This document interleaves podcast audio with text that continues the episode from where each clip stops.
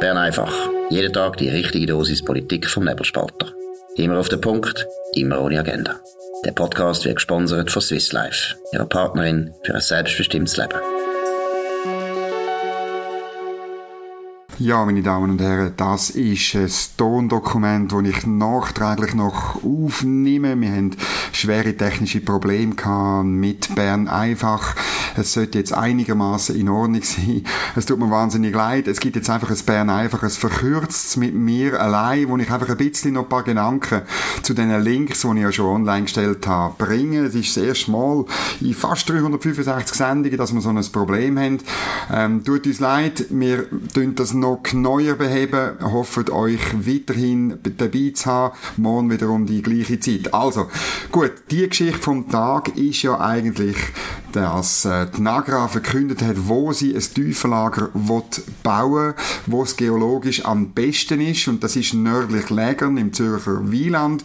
Unser Korrespondent Alex Reichmuth, auch unser Experte für die Fragen, ist dabei gewesen. Er schreibt genau, warum das so ist. Es gibt vier wichtige Gründe. Interessant ist noch so ein bisschen, äh, 2015 hat die gleiche Nagra das Gebiet äh, eigentlich ein bisschen ähm, neben gestellt und jetzt ist es plötzlich an vorderster Front. Das wirft ein bisschen Fragen auf und das ist auch der Punkt, wo gemäss Alex Reichmuth der Chef von der Nagra ein bisschen, ein bisschen vage war, der Matthias Braun. Er hat einfach von bautechnischen Schwierigkeiten geredet, wo man noch vermutet hat damals, wo sich aber nicht bestätigt haben.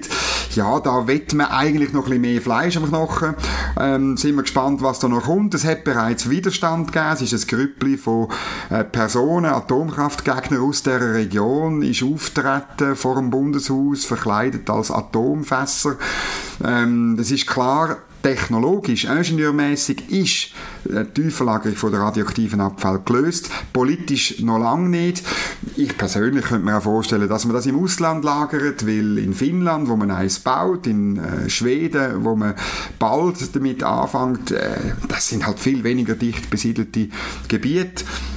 Aber bis jetzt ist es klar, es gilt so ein bisschen wie Art Dogma, man muss das in der Schweiz regeln, wie wenn wir bei allen Sachen so nationalistisch denken würden, nein, die Schweiz hat immer Sachen hin und her gehandelt. Und wir sind dicht besiedelt, die politischen Probleme sind bei uns sicher grösser, darum, äh, ich würde das nochmal anschauen, aber äh, im Moment äh, sieht das weiter aus, dass es sehr lang dauert, das ist der von 2050, bis man dann das tatsächlich könnte eröffnen. Dann der interessante Schlagabtausch zwischen dem Cedric Wermuth und dem Schweizer Schweizerischen Gewerbeverband. Der Gewerbeverband, der heute eine Medienkonferenz gemacht hat, wegen der höheren Strompreise, bis zu 16 Mal mehr, äh, müssen äh, Firmen zahlen, zum Beispiel in der Gastronomie. Wir haben auch Beispiele auf nebelspalter.ch gehabt, aber auch das Unternehmen vom äh, SGV-Präsidenten, Fabio Regazzi, 1600 Prozent mehr für Strom. Und der Gewerbeverband fordert, äh, dass die Firmen wieder zurück in die Grundversorgung können gehen und dort letztlich wieder tiefere Preise können zahlen Hat natürlich ein bisschen ein Geschmäckchen, weil sie bis jetzt im freien Markt günstiger gefahren sind. Und jetzt kommen jetzt teuer, wenn sie zurück. Aber andererseits muss man sagen, die Steigerungen sind schon exorbitant hoch. Auf der anderen Seite, der Cedric Wermuth erhöht, oder? Ja, da sehe ich mich jetzt, oder? Ähm, der Gewerbeverband, der sonst immer für Marktwirtschaft ist, er hat genug vom freien Markt, er will jetzt wieder zurück in die staatliche Grundversorgung. Er will das Problem anders lösen, nämlich, wie immer muss man halt schon sagen, mit einem grossen Bundesfonds, wo sollte ähnlich wie in der Corona-Krise äh, die, die Probleme abfedern. Er, er will wieder Härtefallregeln, äh, ähm, Härtefallprogramm haben, also dass man richtig Geld zahlt und er möchte auch ähm, Übergangskredit für die Wirtschaft. Äh, er will faktisch vom Seuchensozialismus, wie der Erik Guyer von der NZZ das genannt hat, ähm, nahtlos über in Energiesozialismus. Es sei ihm unbenommen. Das ist natürlich seine, seine Ideologie, das ist das, was er will. Was ein bisschen auslässt, ist, dass für die höheren Preise nicht zuletzt die linksgrüne äh, Energie Energiestrategie verantwortlich ist, die dazu geführt hat, dass wir eben von Import abhängig sind und zu wenig im eigenen Land produzieren. Das führt dazu, dass wir Preissteigerungen haben, die massiv sind. Aber das wird er natürlich nicht hören. Jetzt noch das letzte Thema ganz kurz, äh, das Interview vom, von der Sonntagszeitung, also von Adrian Schmid, Arthur Ruttischhauser mit dem Christoph Brand, CEO von der AXPO. Äh, warum das AXPO die Milliardenzahlungen braucht, ja, der Christoph Brandt metzget sich gut am Anfang, weil er insbesondere sagt, ja, es ist halt schwierig, ähm, in der Schweiz zu investieren. Linksgrün blockiert alles, sei es Wasserprojekt, sei es äh, Sonne, sei es äh, Wind. Ähm, äh, darum hat man mehr im Ausland investiert. Die Axpo hat, muss man aber sagen, Lind Limmer sehr viel Geld auch in der Schweiz investiert. Ein bisschen weniger gut finde ich dort, wo er argumentiert, äh, ja, warum sie das Geld brauchen. Ähm, die Axpo brauchte das fürs Handelsgeschäft und sie handelt mit sehr viel mehr Strom, als sie selber produzieren.